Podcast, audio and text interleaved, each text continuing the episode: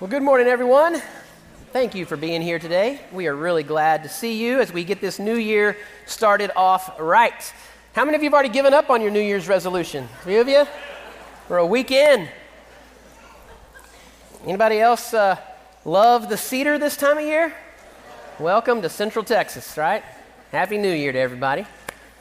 I thought we'd start off this morning with a little bit of a, of a verbal survey, and so you can just answer out loud uh, or you can just answer to the person next to you or shout it out. I don't really care.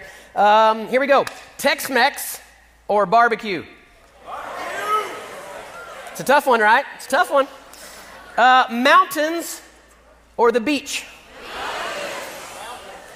Again, mixed results. A good book or a good movie? Um, a good pair of boots or some good tennis shoes?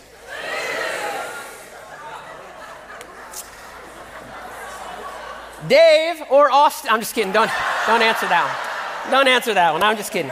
Let me tell you why all of those are really bad questions, right?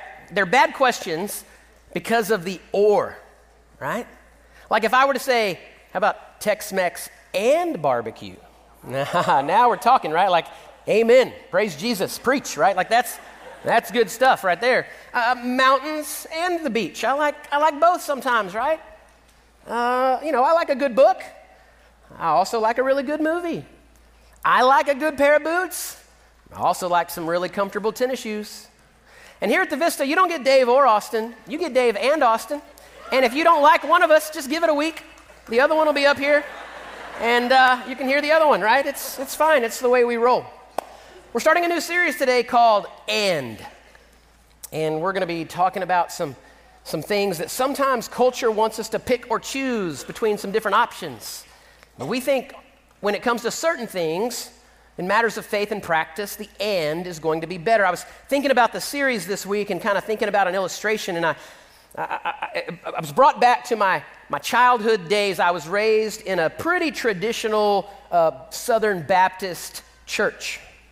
And in the Southern Baptist church, uh, we would have these things every now and then called potluck lunches. Anybody else have your, your, your traditional church potluck lunches? Now, I had a love hate relationship with the old potluck, right? So, first of all, you had to get through the line of all the casseroles, right? Where people just take stuff out of their fridge, throw it in a dish, warm it up, and call it a meal, right? Like, I'm not a big fan of that personally. But then, if you could get through all that stuff, you got to what every kid's favorite part of the potluck was the dessert table, right? Oh man, dessert table. And so at the dessert table, they would have banana pudding and pie and cake and cookies and brownies. It was just like, I mean, I could hear angels singing when I would get to the dessert table, right? It was amazing. And my mom would always say, like, okay, do you want, do you want banana pudding or, or do you want cake or do you want cookies or do you want pie or do you want, right? And, and every, no, no kid at the dessert table wants to hear or, do they? Because I'm at the dessert table and I'm like, I want banana pudding and cake and cookies and brownies and pie, and I want a little bit of everything. Here's the big idea, right? Um, or is about limits, and is about possibilities, right? And is about possibilities, and is just better. And so, over the next several weeks, Austin and I are going to be kind of unpacking um, some things where we think if we will choose the and instead of the or, that it will actually be better for our spiritual lives and our spiritual journey. We'll live lives actually that are much more balanced, much more healthy, much more holy, uh, much more joyful if we'll pick the and instead of the or. And when we choose and, a lot of times we have to understand there's going to be a certain degree of tension that we've got to learn to walk in. But again, rather than running from the tension or trying to eliminate the tension, it's healthy sometimes to walk in and live in the tension. And so I wanted to start this morning by what I believe is probably one of um, the more obvious ands in all of Scripture, and yet sometimes we live as if it's, as if it's an or. And some people want to sort of pit these things against one another, um, but I hope to show that, that and is better, that they actually go hand in hand. And so that, that is the subject of faith and works. Faith and works. Again, some people want to put these things as opposites. They want to say, look, your salvation is either going to be about your faith what you believe, what you trust in, or it's going to be about what you actually do and the way you actually live your life. And so some people will say it's got to be one or the other, it cannot be both. And then they'll look in Scripture, like we're going to do here in just a minute, and they'll put the works of the Apostle Paul sort of against the works of Jesus' uh, half brother, a guy named James, who became a pastor. And they'll say, see, uh, contradict. They contradict one another. There's even people that really are trying to refute God's word that'll point to this specific issue and say, see, contradictory messages in the Bible. Faith and works, they don't go together. And again, my hope is to show you today that faith and works are not opposites. They do not contradict, they actually complement one another. And if we can live with the and, it'll be, we'll be much more healthy, much more holy, and living the lives that God um, wants us to live. And so, the question we must ask ourselves today, the primary question today is Is our salvation, is our spiritual lives and our spiritual journey, is it primarily or solely about our faith, what we believe, both individually and corporately, or is it about what we actually do, what comes out of our lives, um, the works that we actually, that we actually do?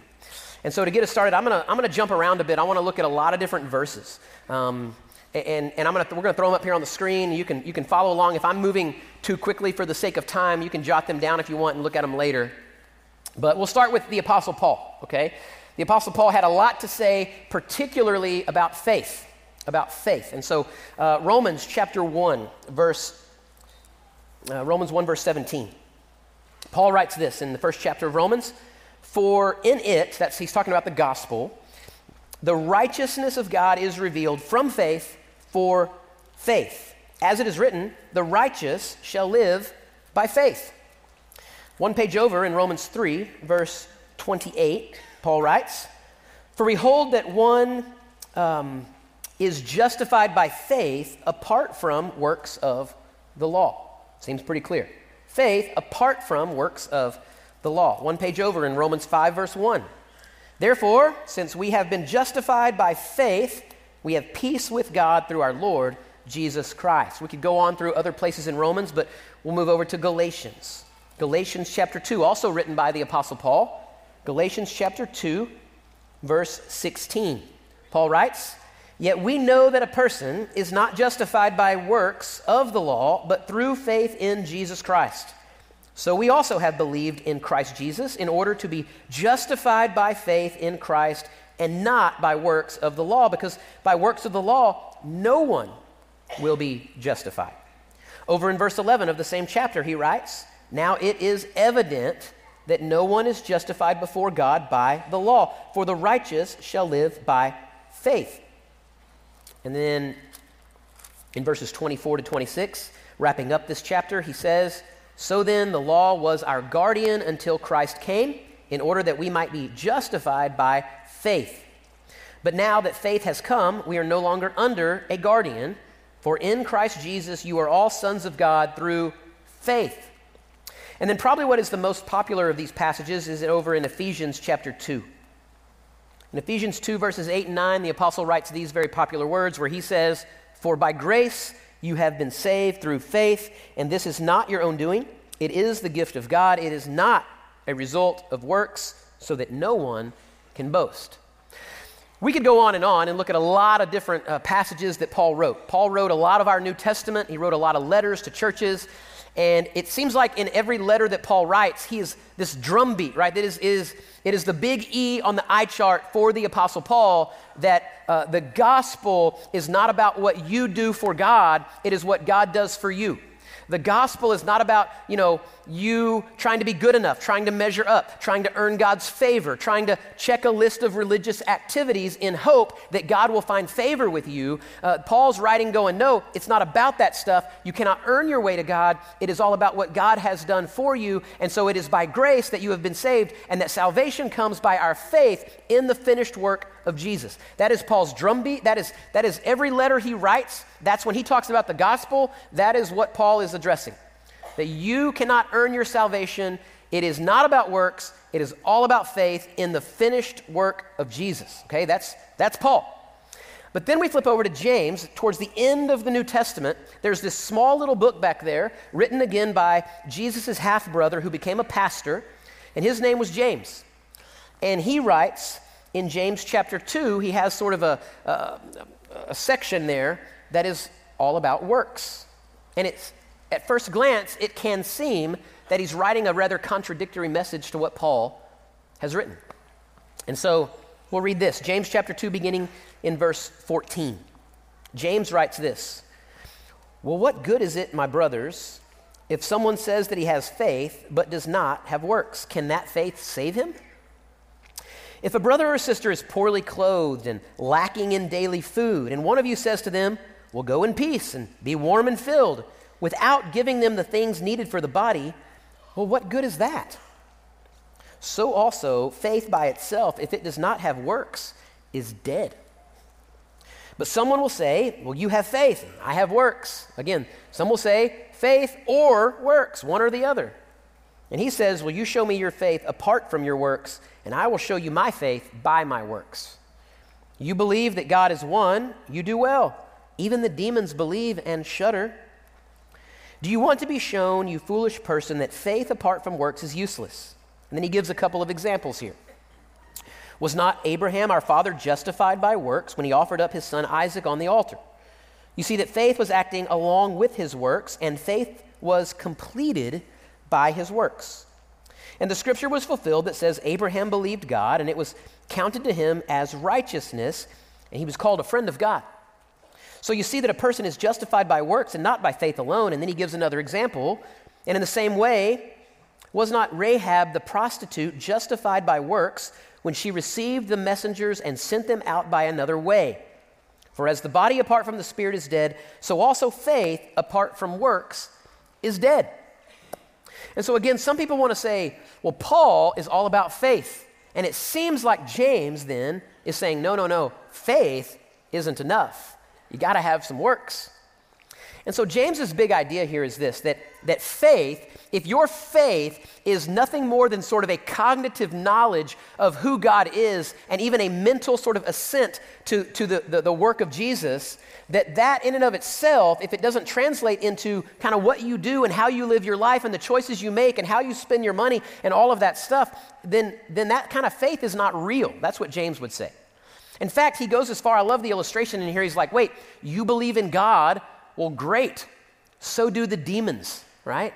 So do the demons. I could, I could point you to a few verses really quick. When Jesus, uh, back in the Gospels, in Mark chapter 1, in Mark chapter 1, verse 34, it's talking about Jesus, and it says, And he, that's Jesus, he healed many who were sick with various diseases, and he cast out many demons, and he would not permit the demons to speak. Why? Because they knew him. They knew him. Um, over in Luke's Gospel, in Luke chapter 4, verses 33 and 34, it says, and in the synagogue, there was a man who had the, the spirit of an unclean demon. And he cried out with a loud voice, Ha! I don't, I don't know why that's funny to me, but the demon's like, Ha! Right? What have you to do with us, Jesus of Nazareth? Have you come to destroy us? And then look what he says next I know who you are, the Holy One of God. Okay, so James is simply pointing out that, like, if your faith is just you cognitively believing some stuff about God and believing some things about Jesus, he's like, congratulations, you've reached the bar of the demons, right? You, you're, you're equal with demons because even the demons believe in that sense. They have the same belief. They believe in God, they know who Jesus is, they know what Jesus has done. The difference is they don't submit their lives to him, they don't walk in obedience to him. So it's, it's possible to have a faith that is all up here and believe all the right stuff, but yet it, it really not make a difference um, in the way you live your life and the choices you make and not really submit to the lordship of Jesus. That's James's big idea. And so, what I hope to show you, listen, some people want to say, see, Paul and James, they contradict. Faith and works contradict. Uh, they don't go together. And I want to kind of show you that two really big reasons why they do not contradict. These things don't contradict, they actually complement one another, okay? Here's the first thing the first reason that James and Paul do not contradict one another is that context matters. Context matters. One of the first rules of Bible interpretation is that before we can come to a text and say, let's just see what this passage says to me, Okay? That's not a bad question to ask when you're reading the Bible. It's good to ask, what does God want to say to me through, the, through His Word? That's a good thing to ask. But before we can ask the question, what does this passage mean to me or what does it say to me? We need to ask, well, what did it mean to the people that it was originally written to? Like, how, how did they hear it? Um, why was it actually written to them in the first place? Okay? And sometimes we do the we, we, we read a passage and we solely focus in on what does it mean for me right now in my life? And listen that's where some really bad bible interpretation can come from. Because paul didn't write these letters with us here in central texas in the year 2023 in mind right? And so uh, context absolutely matters. And what you need to understand is that james and paul they're writing to different churches um, for different to address very different reasons they're writing to address very different reasons. So, for example, Paul is writing to Jews and Gentiles that have been steeped in this religious system that was all about works. It was all about obeying the rules, the laws, in order to earn your standing and your favor with God. There were over 600 laws in the Old Testament.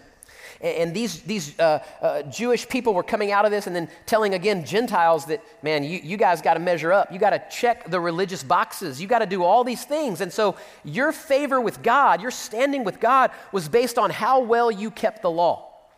And if you couldn't keep the law very good, which we can't, right? Then what happens is we're like, man, I, I'm, I'm, I never measure up. And that sounds crazy, but we do the same thing today, don't we? Like some people, we sort of live our lives, they have this idea, and this is where a lot of, a lot of world religions are.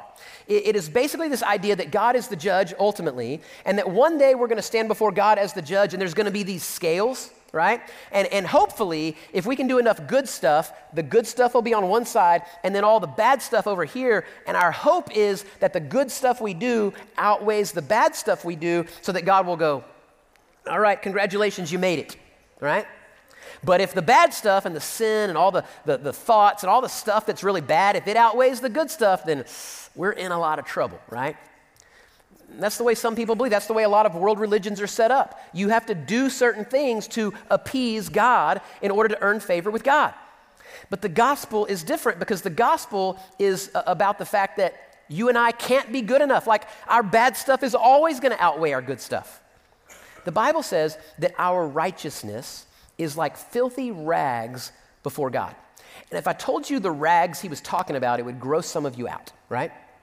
That our the best we can muster is still going to leave us woefully short of God. And so, this idea that we can somehow be good enough and earn favor with God and just try our best, I mean, how's that going for you, right? Like, we all, we all sin. We're all sinners. We, we, we, we sin by nature and we sin by choice. We can't be good enough to earn our favor with God. And so Paul's writing to people that have that's what they've heard their whole lives is do the law, obey the law, obey the law, obey the law. And there's all these people going, I can't seem to obey the law. And he's writing going, yeah, you can't.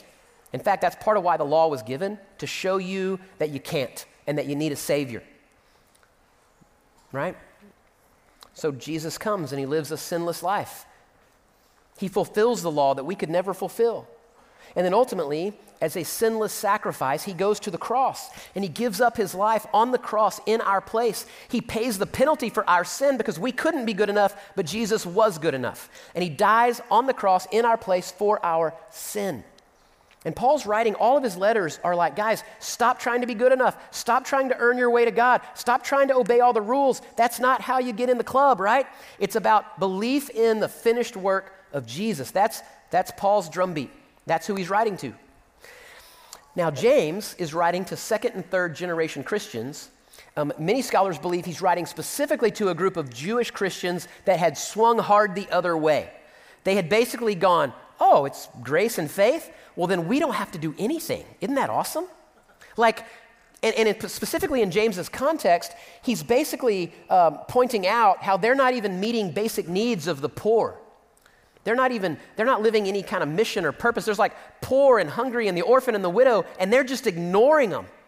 All the while going, well, we believe the right stuff. We don't got to do, we don't have to meet needs and do stuff. We just believe the right things. And so James is in context writing to some lazy, complacent Christians who believe the right things about God, but it's making no difference in the way they live their lives, the choices they make, and the way they spend their money. So James is writing his context, and the, the point and the purpose of his writing is a little bit different than what Paul was writing to, okay? Context matters.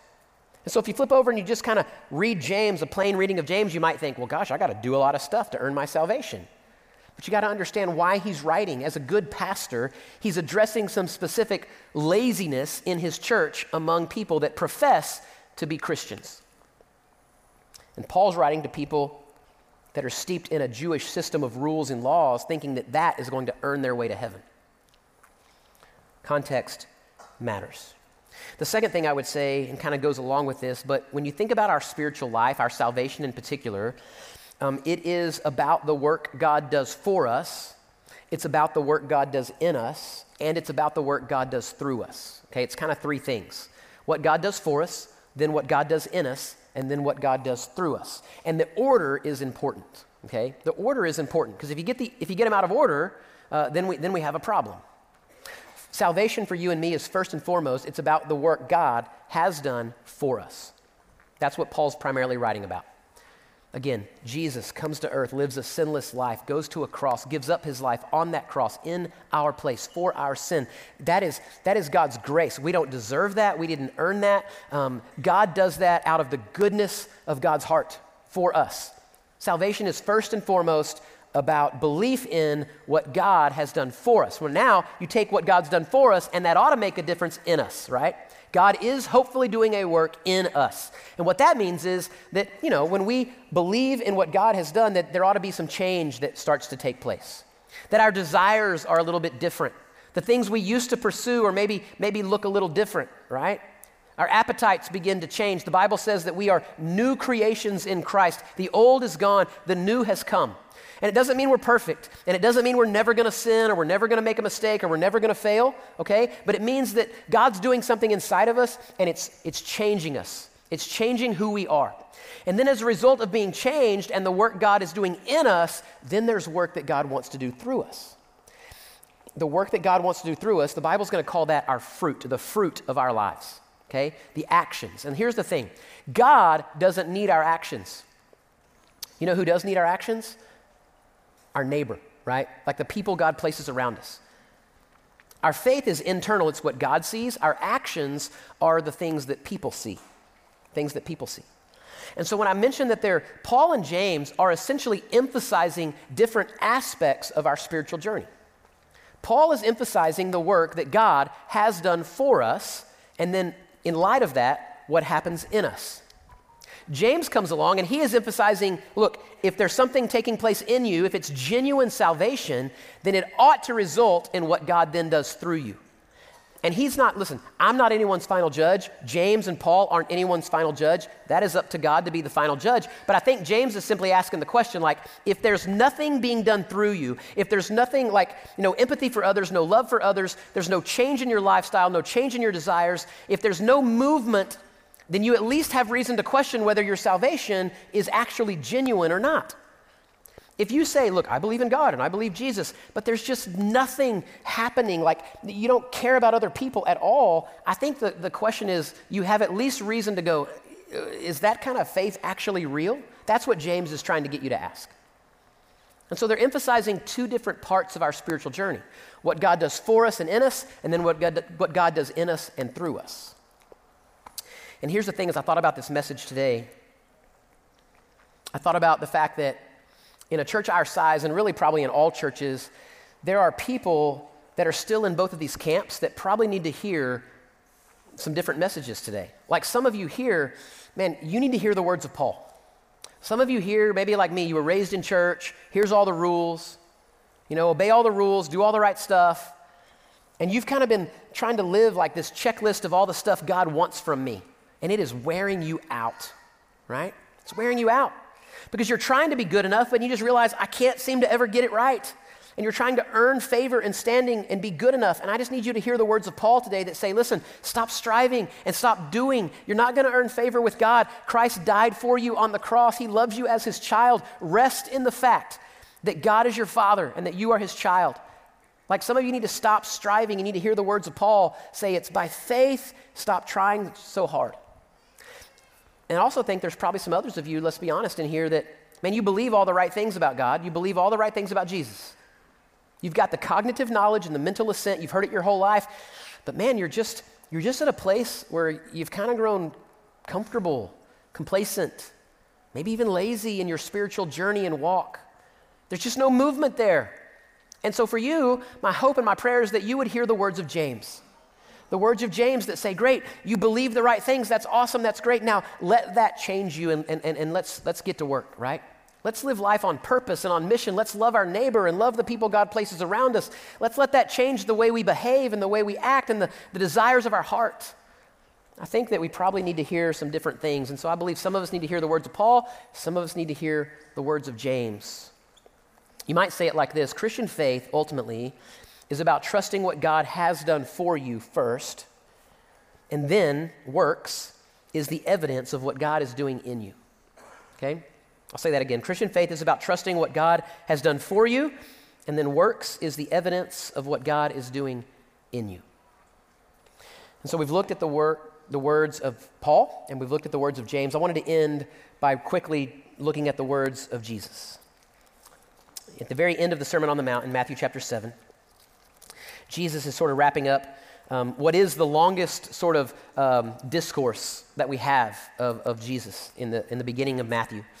And so in Matthew 7, Jesus is going to address our works here.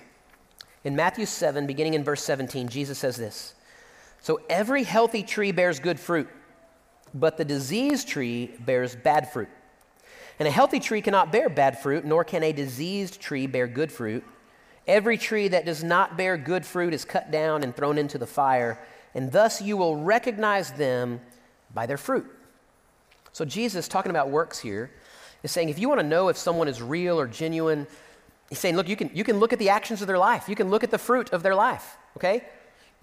Um, we know them as sort of the fruit of the Spirit. Galatians chapter 5 love and joy and peace and patience, kindness, goodness, faithfulness, gentleness, self control. There are things, there are fruit that sort of flows out of our life when, um, when God is wor- at work in us and changing us. Jesus says, You will know them by their fruit. By their fruit. So here's the thing we've talked about this before. Jesus does not want to be Savior or Lord. Jesus wants to be Savior and Lord. He's both. And so sometimes when we say, man, it's all about what Paul says, it's all about what Paul says faith, faith, faith. What we're saying is, I want Jesus to be my Savior, faith. But James is writing, going, he doesn't want to just be your Savior, he also wants to be your Lord. And the work that God does in you and through you shows whether he's Lord or not. The work that God does in you and through you shows whether you have submitted yourself to the Lordship of Jesus.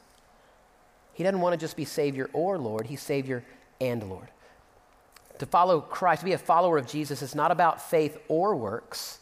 It's about our faith and our works working together, right? Let's pray together this morning. Father, today we are, we are grateful for your word. Grateful that we have it here to read and to unpack and to discern together um, what you're trying to say to us. And God, I, I feel like and I know that in a, in a church like ours, in a church our size, that God, there are some people here that have been striving to do a lot of really great things for you in hopes that you will find favor with them. God, there are some people here that probably believe that, again, one day they're going to stand before you and there's going to be this scale and that they need their good stuff to outweigh their bad stuff. But God, I pray today that they would hear the words of the Apostle Paul that it is by grace through faith that it is trusting in your finished work and what Jesus accomplished for us. And I pray today they would hear that and they would let that soak in and sink in in their lives and they would understand that they are children of a holy God and they would live out of that identity and they would stop trying to perform and do a lot of stuff for you and they would just know that they are already loved by you. And then, God, I know that there's probably some people here today that, if we're honest, in a new year, man, we believe all the right things about God. We, we believe there is a God, and we believe sort of cognitively that, that Jesus was real and lived and died. But, but God, the truth is, for some of us, man, it, it just hasn't translated into the, into the choices we make and the way we live our lives. We've just kind of grown lazy and complacent in our faith. There's just no movement. So, God, I pray for those that are here today that are like that, that, that they would hear the words of James. The words of James, God, that says faith, if it is not accompanied by some action, it's just kind of useless. It's useless. So, Father, I pray today for whatever uh, we need to hear, that your Holy Spirit would work and move, and that your word would not return void in our lives, that we would hear the message you want to say to us today about faith and works. We pray it today in Christ's name. Amen.